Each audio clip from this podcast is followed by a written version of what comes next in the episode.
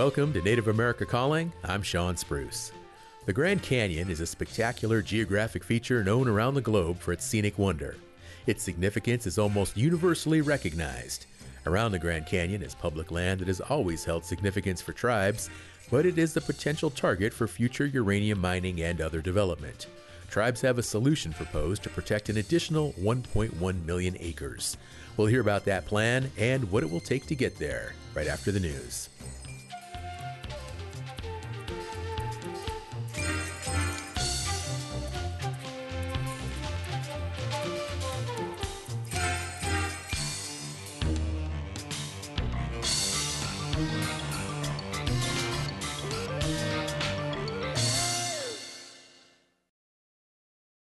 This is National Native News. I'm Antonia Gonzalez. Hundreds of Guatemalans took to the streets over the weekend to protest alleged actions by the country's attorney general, some judges, and prosecutors to interfere in the upcoming presidential election.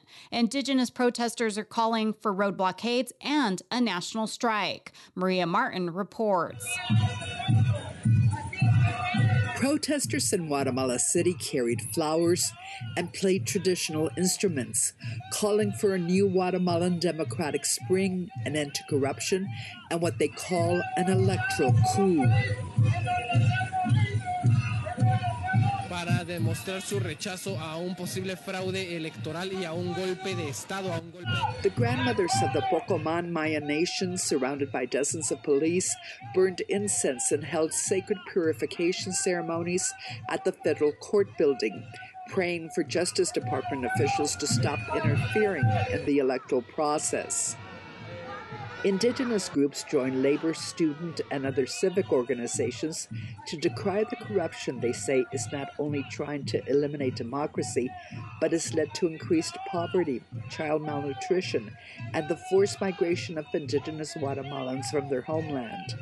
Several civic and Maya organizations are calling on social media for more protests and work stoppages this week as Guatemalans continue to fight for their fragile democracy. For National Native News, I'm Maria Martin. After well over a century of use, the historic Red Cloud Indian School will be getting a new name. However, it's not exactly new. South Dakota Public Broadcasting's CJ Keene has more. The parochial school located on the Pine Ridge Reservation will now be named in the Lakota language, Mapialuta, a translation of Chief Red Cloud's name. Jennifer Irving is the Vice President of Communications and Marketing at the school. She says the idea for changing the name didn't come from an administrator's office. Really, we were inspired by our athletes who years ago started requesting instead of Red Cloud, can we put Mahpialuta on our jerseys? And it kind of inspired the rest of us to catch up, you know, with our young leadership here.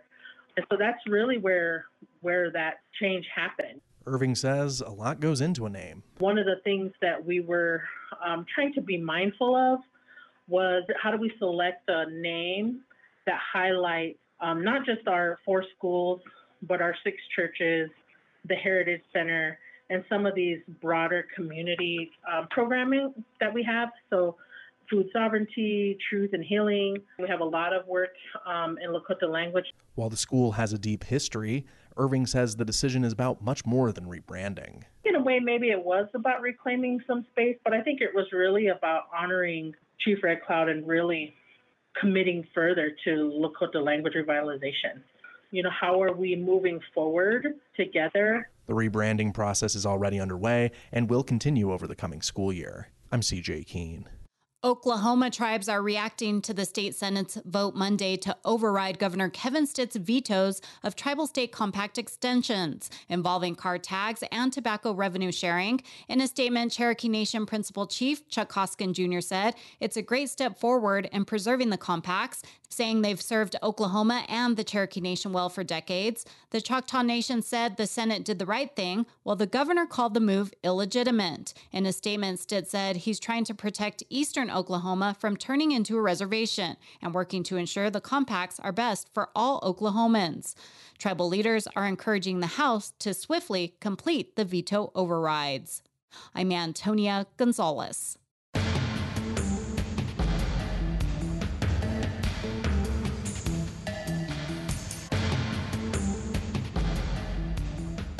National Native News is produced by Koahnic Broadcast Corporation with funding by the Corporation for Public Broadcasting.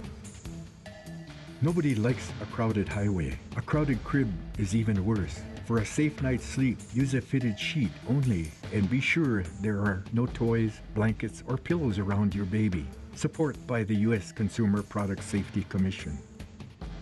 Ready to start, manage, or grow your small business? The U.S. Small Business Administration can help with advice and resources.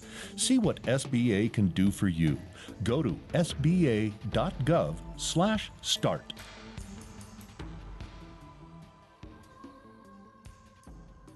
Native Voice One, the Native American Radio Network.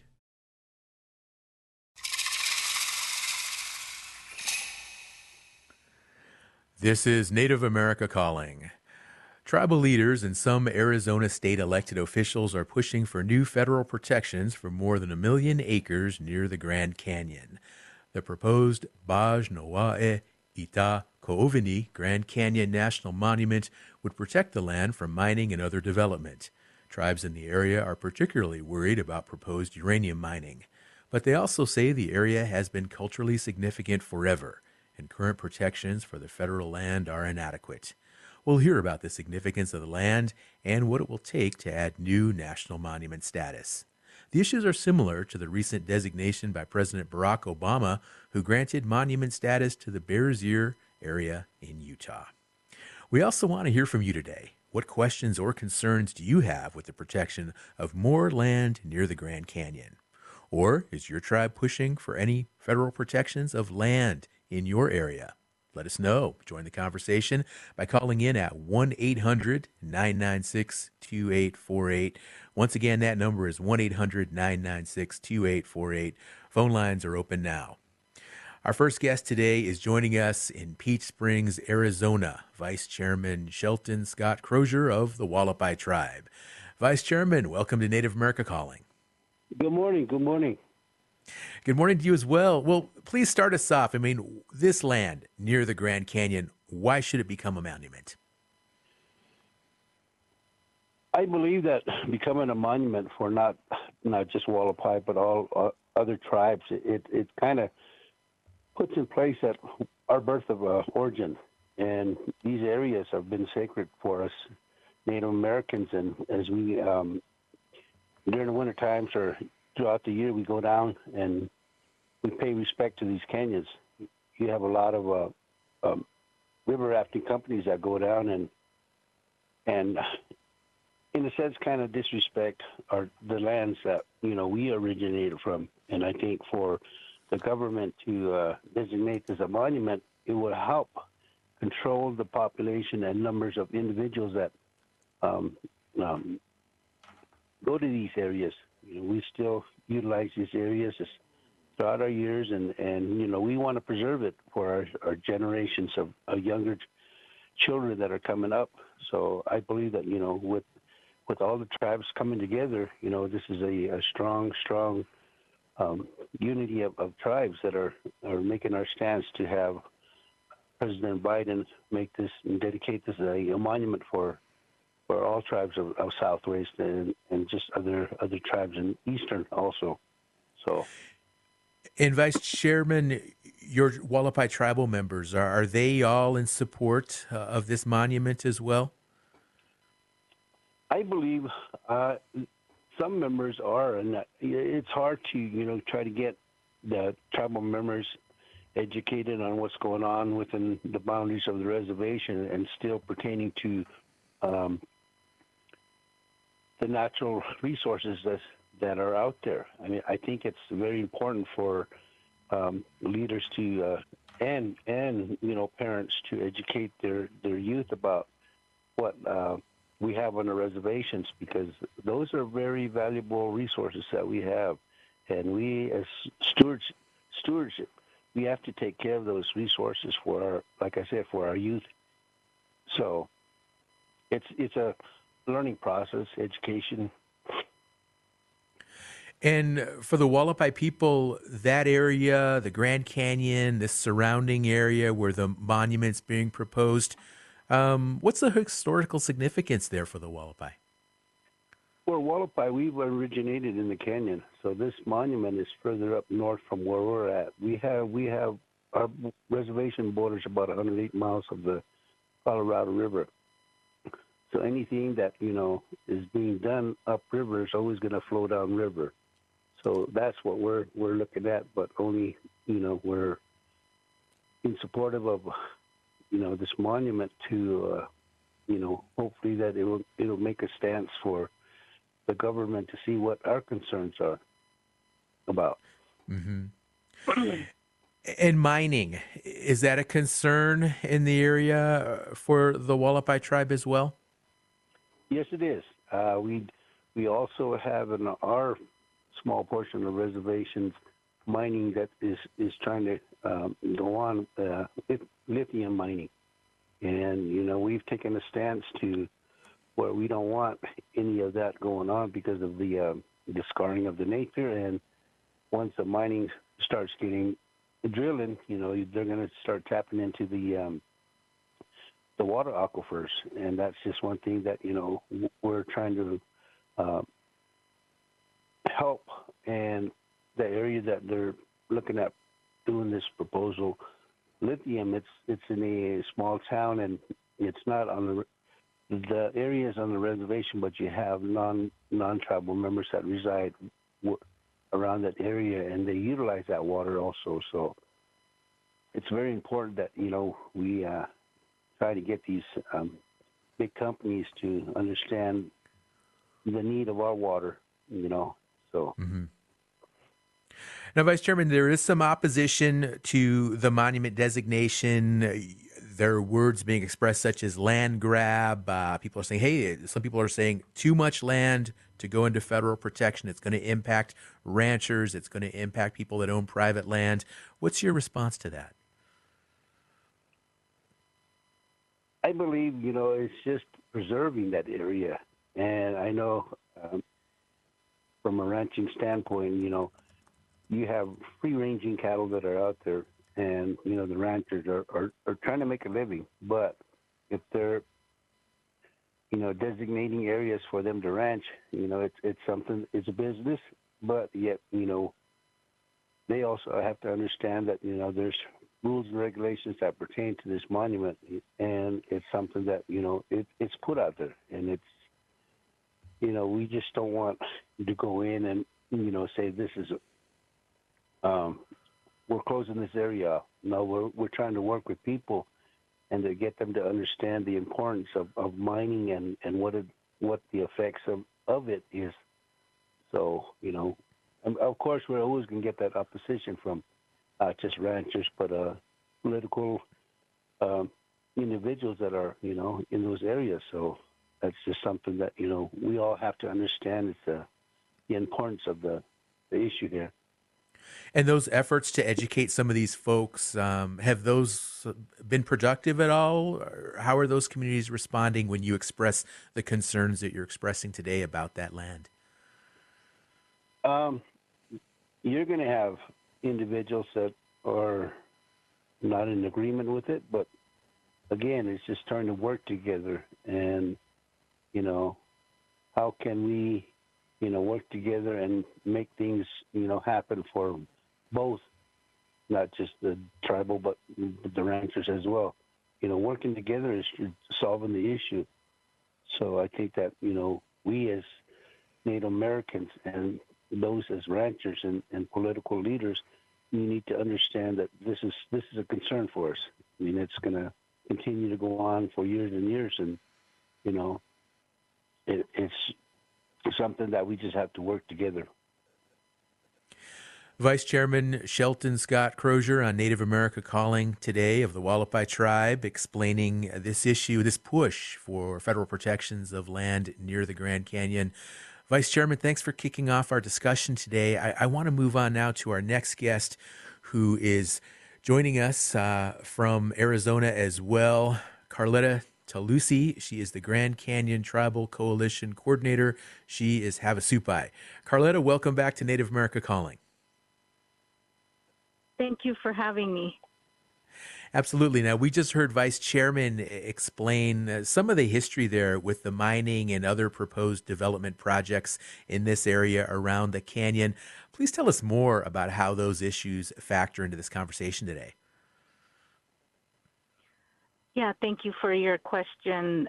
Uh, the the proposed uh, monument uh, site in the south rim of the Grand Canyon happened to have a lot of uranium claims by international mining companies that have staked uranium claims in these areas on public land, uh, mainly because of the 1872 mining law. They're able to gain access to public lands and stake uranium claims, which threaten the main water source of northern Arizona. Okay, so that's pretty serious then. Water issues at play. Um, can you describe a, a little bit, Carletta, if you will, this land? Or I mean, so many of us are familiar with pictures of the Grand Canyon, and we see the, you know the beautiful gorge and everything. But this area around the Grand Canyon, nearby, that's being proposed for these federal protections. Tell us a little bit more. Just what does that look like for somebody who's never been to that area or seen that specific part of the country? Uh, thank you. Um, well, I'm from the Havasupai tribe. My tribe's village is in the bottom of the Grand Canyon, and we are known for our waterfalls. And visitors from all over the country hike into the canyon to enjoy the water and the village. And also for the Hualapai, they live on the rims of the Grand Canyon and um, have lived there for many years and sustained themselves on the rim. So hiking in uh, into the canyon and um, a lot of trails in the region, a lot of wildlife. Um, and that's usually what attracts uh, tourism from all over the world to come visit this part of the canyon. We are learning all about uh, more than a million acres of land near the Grand Canyon elected officials, tribal leaders also pushing for new federal protections for this land. We've got on the show today Vice Chairman Shelton Scott Crozier of the Hualapai Tribe, also Carletta Tilousi, and we've got other guests on the show as well that we're going to hear from. We're going to talk about this issue in detail today. So, anybody with a question or a comment, give us a call. Our phone lines are open right now. We'll get your comments on the air. Just call 1 800 99 Native. We'll be right back.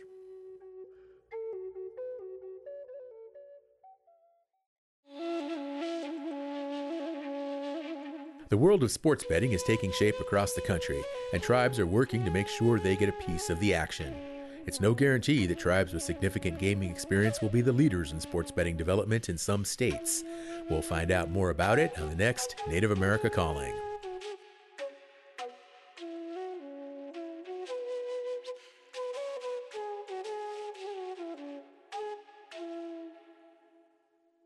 Ah, from round dance to exhibition dance, you always come prepared.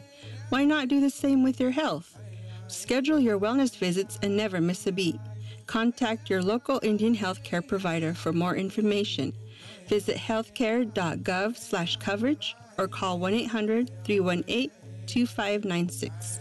A message from the Center for Medicare and Medicaid Services.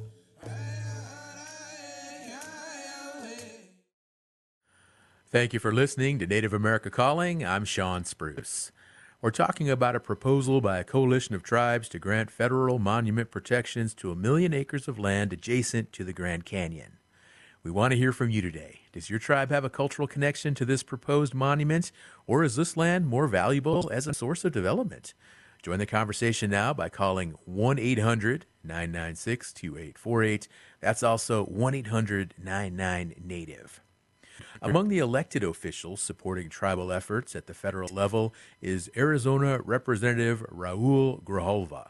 I spoke with him earlier today about the proposal and why he thinks national monument protections are the right move in this area around the Grand Canyon. He says the tribes and other citizens in Arizona are at a disadvantage because of laws about development adopted more than a century ago. So this then becomes the last redress and a very vital redress for that long term protection. And And the fact that the coalition of 11 tribes that have a relationship with the Grand Canyon, uh, both spiritual, sacred, historical, millennium relationship, uh, that they are at the, they are leading this effort. It, I said says a lot. And so mm-hmm. here we have an opportunity. Uh, we've had listening sessions already, and those were very positive. Meetings continue uh, with the administration. Uh, the studies have been done. Uh, the tribes have been involved from day one, and now we're at at a juncture where more the the administration has to come to some closure and some agreements. And and thus far, to be honest with you, uh, the, the response has been positive on the part of the administration, not only from Interior but also from uh, CEQ and the White House itself and the president. So we feel that we have an opportunity here, and we want to get it done and, and get it done this year opponents of of this action they're saying you know they're using words like land grab uh, because it bans any kind of energy development. Is this the right time to be halting energy development in this area do you think? I, I don't think we're halting anything. There has been a moratorium. There has been no extraction uh, since that moratorium was put in place. It's a 20 year moratorium. And even initial studies about what is the content if we're talking just about uranium which is the source that everybody points to around the Grand Canyon in terms of the mining industry and their proponents, both in Congress and outside of Congress, it's 1% or less of a content of uranium that is available nationwide. So this is not about shutting off anything. It's, okay. it's about a law, 1872 mining law, that is not in this century. And the conflicts that we have around extraction, and particularly mining and energy development, relate back to the fact that that the industry has fiat in terms of where they drill, how they drill, the protections they put in place. And so, like I said earlier, this is the last step in a redress that otherwise will not occur. And the fact that everything we're talking about encompasses public land already. There is no private taking, there is no incursion into tribal lands.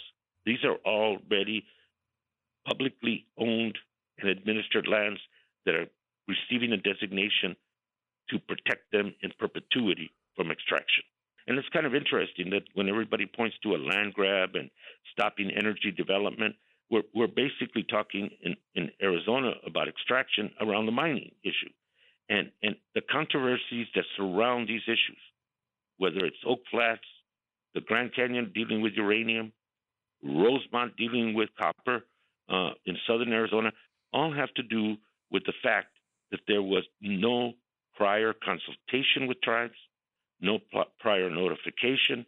It was just a deal that was done in the dark, and and then you get the reaction because Oak Flats to the Apache people, and particularly San Carlos, is considered as sacred, sacred, and part of their spiritual and historic legacy. And so, yeah, you're going to have the conflicts when you deny the opportunity for meaningful consultation and meaningful conferring and trying to reach some consensus. When you cut that out, the, the, the line is already drawn, the opposition is already created. So uh, no one, ha- the, the industry has only itself to blame for the fact that these controversies are going on. And uh, I make a point when I, in talking to people uh, about it, that we just have to stop for a second and come to the realization that it's the Grand Canyon, damn it. The icon of our national park system, not in Yellowstone, the Great Tetons to to a great extent, and, and and the redwoods, and and and to suddenly continue to put that that in jeopardy. And so, what the monument designation at the Grand Canyon, I think, is symbolic for many reasons. It is it is important and vital to the legitimacy of indigenous people, their history, and their legacy in this country. Number two, it is important and vital to what we begin to do to make that transition to doing renewable energy and protecting for the long haul for generations to come around the vital issue of climate and the climate crisis that we're under. That was an edited interview of my conversation with Representative Raul Grijalva, a Democrat in Congress from Arizona. He is among the elected officials in favor of designating the area around the Grand Canyon as a national monument. And I want to go back to our guest, Carletta Tilousi, who is with the Grand Canyon Tribal Coalition. And Carletta, we just heard Congressman Grijalva say, It's the Grand Canyon, damn it. Uh, how confident are you that these federal protections will happen? Well, you know, my tribe has been in this fight ever since I was a teenager. It's been taking a long time for us to reach this point. And uh, many times we have been uh, just pushed around and not um, listened to for many years. And so it's really um, hard for me to be optimistic uh, because a lot of it is political. Um, and um, I believe they need to put the politics aside and uh, money aside and look at it as a human life issue. Uh, we've lost so many people in the Southwest due to uranium mining and water contamination, and uh, that legacy needs to stop. It's 2023, and um, the priorities of this country need to protect Indigenous people, our waters, and our communities. Understood, Carletta. I want to go back now to Vice Chairman Shelton Scott Crozier of the Hualapai Tribe. And Vice Chairman, uh, of course, your people, the Hualapai, are heavily involved in this push, but there are other tribes in Arizona and also, I believe, Nevada that are involved. Can you tell us all the tribal players that are pushing for these protections? I believe, uh, thank you. I believe uh, there's probably, I want to say, at least 15 to 18 tribes that have been uh, working with the the coalition. You have your lower um, tribes, the Colorado uh, River tribes. You have Yuma. You have uh, Fort Mojave. You have the Paiute tribes in Utah, Navajo, Hopi, uh, Zuni, Havasupai, Hualapai. Um, so we've all been all working together and, and trying to make this strong push for this monument to move forward. So I believe that you know, with all the tribes working together and and looking at, you know, what we had mentioned is is the birth of our origin and and trying to keep this monument for the for our generations to come. And are are you confident going forward that these protections will happen in the near future? Yes, I am. Yes, I am. I believe you know with all the meetings and discussions we've had, it, it's we're we're pulling together, and I think that's the uh, main idea is to work together, pull together, and put our ideas together as to how can we um, push this effort to effort to the the president, and that way he can he would be the the main person to sign on on this document to make this a monument for for the tribes. Mm-hmm. And back to Carletta the mining issue, as I understand it, um, there is one mine that predated the moratorium 10 years ago that uh, put a halt on any additional mines. But that one mine that's there now, um, you know, you talked earlier about issues with water and other types of contamination. And um, I mean, if you notice just within the last 10 years or so, has it gotten worse? And, and can you attribute some of those issues to this mine and the uranium that's being mined as we speak? Um, yeah, thank you for that question. Um, Pinyon Plain Mine is located on Kaibab Forest Service lands.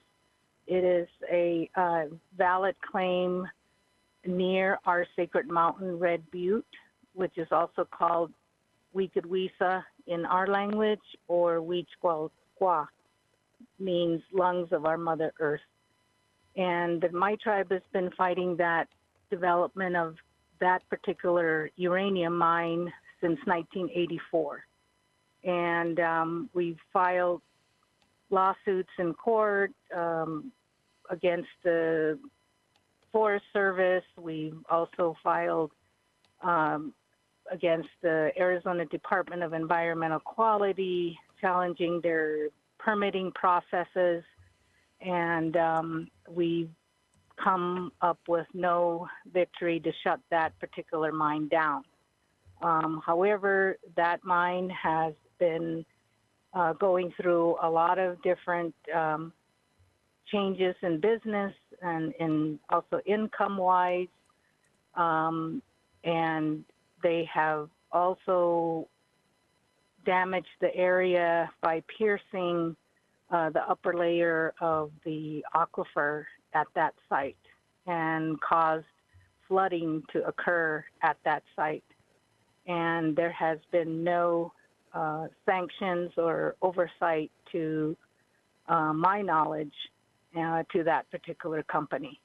And um, we do understand that that one has been grandfathered in, but um, you know that is the most uh, scariest uh, mine near our sacred mountain. And they have all the permits, all the processes, but they have not mined yet. Okay, have not mined yet. Thank you for that clarification, Carletta. Also, uh, some of these ranchers and those that also have access to that land, do you have environmental concerns about the ranching interest there? Uh, my concerns with the ranchers there are that um, their cattle is also roaming near these mine sites. And um, their cattle is, I'm also concerned about them having safe water to drink because eventually those cows are going to be harvested and put on American tables for dinner. And uh, so all animal life need to be protected. And quite frankly, I believe a lot of the ranchers are in support of clean water. Mm-hmm. Well, Carletta, what do you, um, you know, you mentioned you've been involved in this issue since you were a student, since you were a high school student. Sounds like pretty much your whole life uh, these issues have been at play there in your homeland. And um, what do you want people to understand, folks that maybe have never been to the Grand Canyon, folks who might, might not even be from Arizona? Uh, what's really at stake here long term that you want to emphasize? Yeah, thank you for that. I think um, we would like to emphasize uh, the water that is flowing downstream from my village. Uh, we may be on the front lines of an environmental catastrophe, um, but everybody else downstream is also at risk. And that was the reason why Havasupai elders took on this fight, not just only for the Havasupai, but for everyone downstream that is relying on the Colorado River. Our river, Havasu Creek, that runs through our village, drains into the Colorado River. So that's why we felt it was important to have all the tribes be involved in this process because everyone is at stake at this point. Let's take a caller now. We have former Hopi Chairman Clark Tenakhongva, and he has some thoughts on the Grand Canyon Monument. Hello, sir. Thank you for calling in today. Uh, good morning. Uh, just a correction, former Hopi Vice Chairman. Um, I currently sit as one of the uh, Arizona Trails Association board members, and we are in full support of this legislation that's going forward from uh, not only the two congressmen that are in support, Mr. Uh, Gallegos and uh, Grijalva, Senator Sinema and, and others that have brought attention to this issue at, lot, uh, at the national level.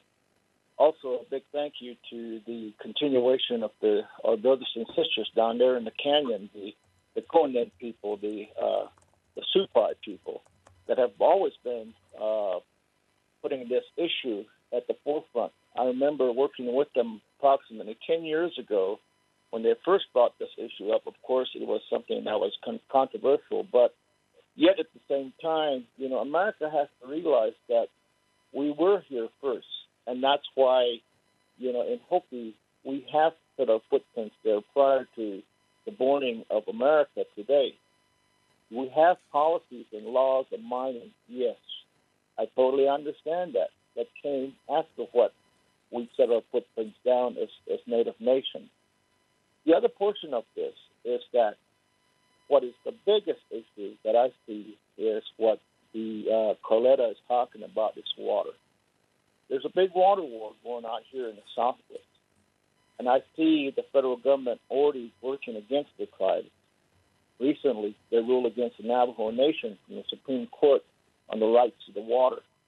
Recently, the Arizona state courts rule against the Hopi tribe about their rights to the water.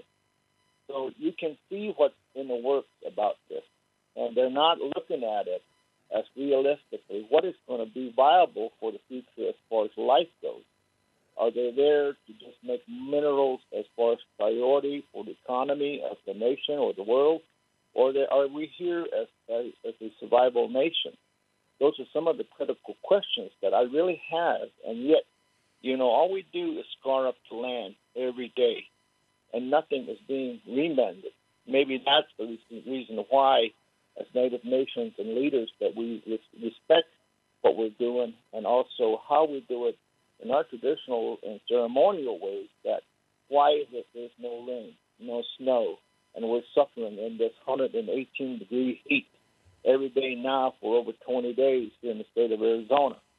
There's elements that are, you know, showing us what's going on, but yet a lot of it is not being recognized at the national level. So, uh, as a board member from the Arizona Trails Association, I fully am in support of what's going on.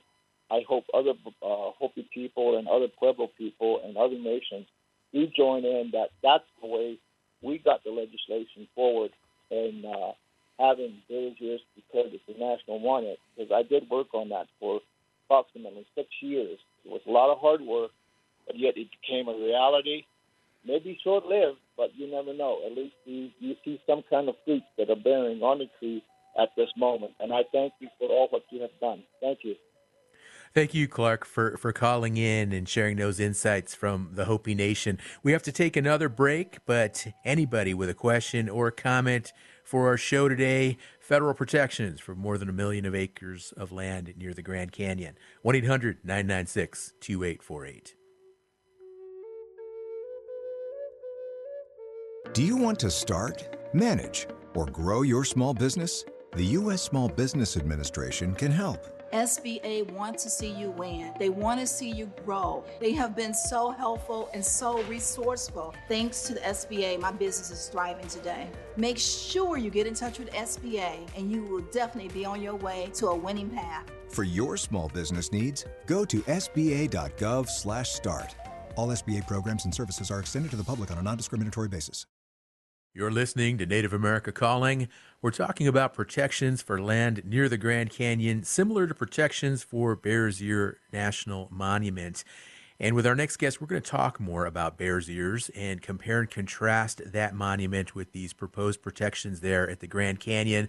But before we do that, I sure do welcome any listeners to join our conversation. 1 800 996 2848. That's also 1 800 99 Native. Share your thoughts about potential federal protections for land near the Grand Canyon. Joining us now is Woody Lee. He is the executive director for Utah Diné Bikéyah. He is Dene. Woody, welcome to our show. Good morning, everyone. My name is Woody Lee. Well, it's great to have you on the show, Woody. Appreciate you joining us. And I know that um, you were very involved there with the push for the Bears Ears National Monument. Tell us more about what those protections look like for Bears Ears and, and how those potentially compare to what's being proposed there at the Grand Canyon. Thank you. Um, as uh, natives, we introduce ourselves within in our own tongue. And uh, so my name is Woody Lee and I am uh, but anitne ado tatsini dene basishin ado oshin dene itasinale ado inda ei haskesini dene itasitche. So with that, I introduce myself in uh, in Navajo. So um, at the beginning of this journey of creating and proposing the Bears Ears National Monument, it started off in a ceremony with a prayer. So through all of this yearly and and and at both solstice, summer and winter, we have a, a traditional prayer and ceremonies that we do, and that has been continuing. And so, in that sense, we somewhat educate the public and educate all the what the powers that may be through what we have a cultural sensitivity training, to where um, we have everyone looking through our native or indigenous lens on why we're saying what we're saying and explain to them why we say sacred and the meaning the meaning that we say it in our in our uh, language, in our tribe, in our traditions. So with that, uh, one of the things we started off is that within Bears Ears, there are many tribes that hold dearly to that to the landscape, and to Navajo, um, we treat it as this is our our living classroom. This is a cathedral, our place of prayer, a place of offering, and you know this is our grocery store. We have food that we collect there, and then we, this is a, a common ground for many tribes and so, and at the same time, we speak for those that can't speak for themselves, like the bird people, the insect people, the four legged people, and all the water people, and anything that had to do with what we call sacred within that within the uh, you know, Bears Ears region. So, going through explaining where we're coming from, and why we want this land to remain the same for future generations without extracting it, without destroying it, without without having scars on the land. And so this is what we're trying to preserve for uh, our future generations. And with that language, and we still hold our language pretty close and pretty dearly with our prayers and songs. And at the same time, we are a mission loyal organization. And so we speak of healing. So when other people came to the area, and there has been some misunderstanding. There has been some war conflict, uh, conflicts that happen, and he said, "Oh, those things can heal." So we are in that mode of healing, and at the same time, there had been some mining that took place, and we said, uh, "Leave those alone. Let let our mom heal." So those are some of the areas that we are that we have been coming from, where we're coming from. And then at the same time, we also speak to other governments, even though from we are uh, Utah Diné Bikéyah organizations, which is an all indigenous-led nonprofit.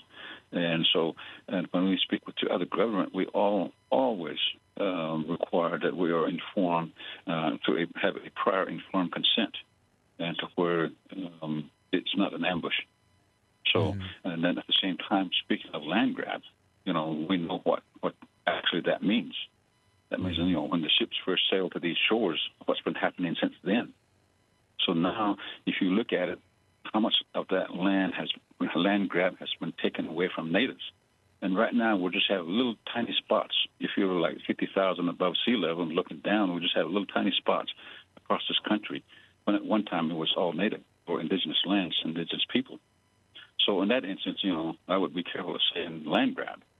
And so, uh, with that interest, you know, a small synopsis of what on where we're where we're at, and then at the same time, right now, within the proclamation, um, when Obama first signed it, uh, it states that you know. Um, the, the protection will be there. However, all indigenous uses will remain. So, uh, and then the next administration came in, which reduced the size of the, the, the monument and then it, uh, and then he went to uh, the current administration and restored it plus uh, additional uh, few thousand, a few acres uh, onto that. So we went around that uh, land grab before here as well. So within, um, we do understand where this initiative is coming from and where it's where it's going to where it's going to go. And from our organization to uh, to the tribes that are that are proposing to have the Grand Canyon National Monument, yes, we are in in full support of that. From from where an organization is coming from is from a, uh, looking through our traditional lens. We okay. have uh, um, Navajo, a fully Navajo uh, most majority is Navajo. And then we have Ute, and then we have Pueblo that, that's on our organization. So we have several tribes uh, within our organization. Uh, so with that is the short synopsis. Uh, thank you. Okay. Well, appreciate that, Woody. And I know that there have been efforts to get protections for this area around the Grand Canyon in the past. What do you think is different now? And why are you and your partners more optimistic that these protections will happen now as opposed to efforts that didn't succeed in the past? Um, through our efforts, ever since we started this, we have been, like I, like I mentioned, the cultural sensitivity training, looking through the conversation through our indigenous lens, which led to, you know, expanding that from our website, and which is you know through our, all of our medias, and um, which is worldwide, and we have been getting a lot of support, not only here within the states but abroad. Uh, so within that, you know that that has really helped. Mm-hmm. And your organization right now, I mean, what are some of the efforts that, that are currently taking place? I mean, what's happening behind the scenes in terms of these negotiations and these meetings, also with, with elected officials and then some of these constituents, and also some of these communities that are pushing back against the protections? Where are you folks at right now in the dialogue? Um, right now, Utah is a very, you know, it's an extraction state and we oppose that. And also, uh, the the state opposes our not our, our, national monument, and so within that, I totally understand the struggles of within Arizona on this particular move. However, you know it can be done, uh, even though we are in a a very very uh, conservative uh, Republican state. However, just like I said, you know, we're, uh, we we start every conversation with a prayer when we have a meetings with uh, with the powers that be. So that has been our, our, our strength, and our strength is through our prayers. Okay. Now, also, I, I want to mention that there is a, a route there along the nine mile corridor, and oil drillers want to improve that route. What's your thought on that with regard to oil drillers and that route in the nine mile corridor?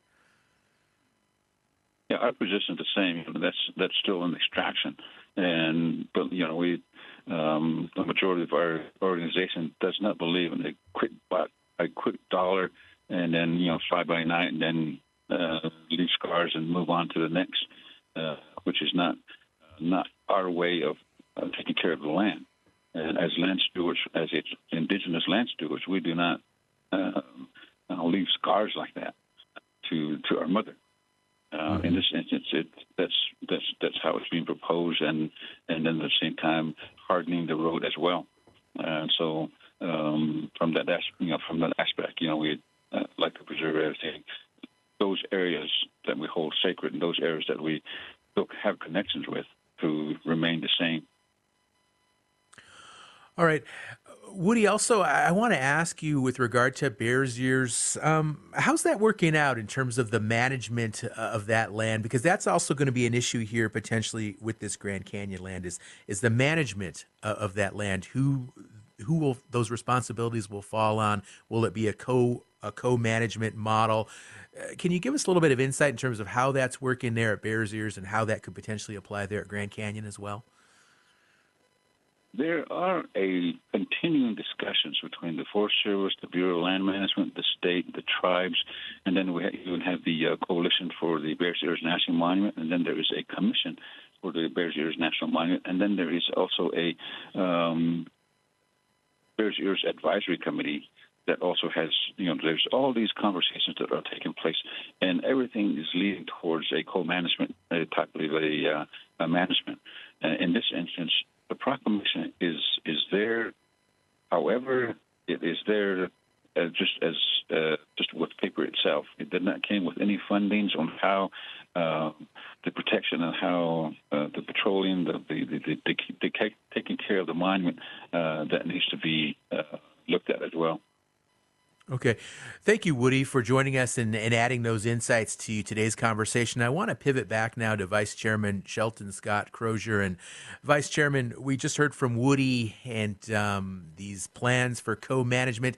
Can you describe for us what the plan is or what the thoughts are for management of this potential land around Grand Canyon that could come under federal protection? Um, thank you. Um, for the coalition, I, I believe it would be what Woody had mentioned is just working together and trying to see, uh, looking at the whole monument, wh- where do we go from here? But knowing that you know this once this is set in it, as a monument, then you know we all we still need to work together to further educate those that are opposed to it. So I believe that you know just that communication part would be is going to be a big deal for not just us but other other entities and agencies that are still going to understand the reason behind all of this uh, monument issues that we're we're trying to uh, preserve here. Thank you, Vice Chairman. And Carletta, back to you. And uh, what would a an ideal co-management plan for these lands near the Grand Canyon? What would that plan look like to you, Carletta? Thank you for the question. Um, co-management, in my vision, would be to allow all the tribes to sit together and create a plan to protect our sacred places, our trails, our ancient burial sites, our mountains and offering sites, and how we can protect these areas. I think when we go out to pilgrimages or have our prayer ceremonies, um, part of the management should include that there should be no um, traffic in the area. Uh, they should give provide us the time to do our ceremonies in peace, and um, also to protect the uh, plants in the area. Um, I was also told by the Shivwits band of uh, Paiutes that their traditional uh, foods have all disappeared due to cattle.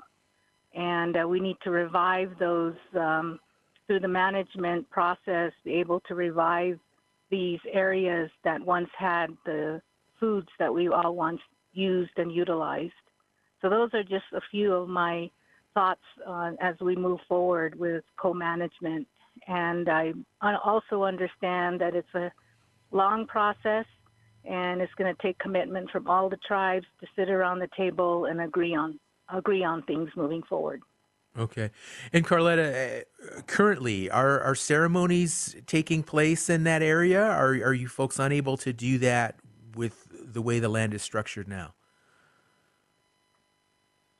Uh, yes, um, we gain um, access to these areas uh, by driving out there and doing our ceremonies and our offerings. Uh, most of uh, our prayers are done in private, and um, we're not going to let the boundaries stop us from our prayer cycles.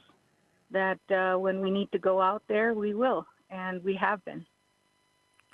Thank you, Carletta. I want to go back to Woody now. Woody, any last last thoughts or, or comments you want to share before we have to wrap up the show in about another minute? Yes, uh, thank you. Um, thank you for the discussion, and I hope this is. I hope the endeavor is very successful. Uh, at the same time, I would like to have my uh, coworker uh, take this. Uh, his name is Tom Chi. Good okay. morning, folks. Um, just a thought here from a more of uh, indigenous view. You know, the United Nations have specifically declared the indigenous rights of people around the world or global understanding that we must be informed, completely, totally understand what's happening to our land against federal governments, against state governments, even our own tribal governments, and that we must be publicly informed of what's going on. And I think also that is happening, that what needs to happen. The other part to that one is uh, to really convince our people, our neighbors, non indigenous uh, people, that we uh, need to be human beings, first of all, that spirituality, spiritual perspectives are trumps the economic benefit of a very temporary endeavors and exploitation that might happen. We must and will continue to exist as human beings. And I think that's the appeal that we need to make across cultures, barriers, uh, federal governments, so forth. Is the the issue that we must we must appeal to these uh, human, the human and the spiritual okay. aspect of mankind. Thank you for, for joining the conversation there at the tail end. And I want to thank all of our guests today, as well as our one caller, for a really, really enlightening conversation on this push for new federal protections on land near the Grand Canyon.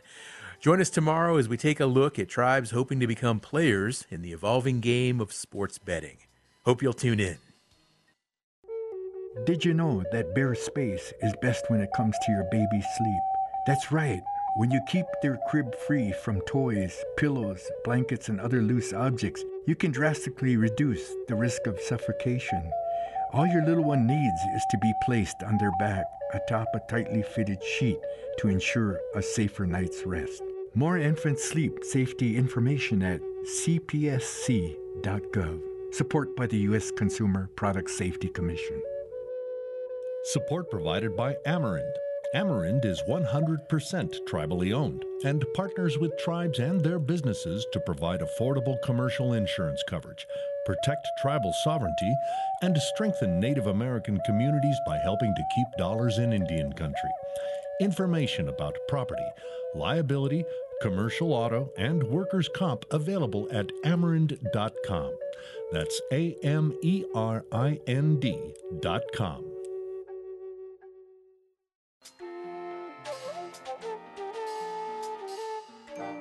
Native America Calling is produced in the Annenberg National Native Voice Studios in Albuquerque, New Mexico by Koahnic Broadcast Corporation, a native nonprofit media organization. Funding is provided by the Corporation for Public Broadcasting with support from the Public Radio Satellite Service. Music is by Brent Michael Davids. Native Voice One, the Native American Radio Network.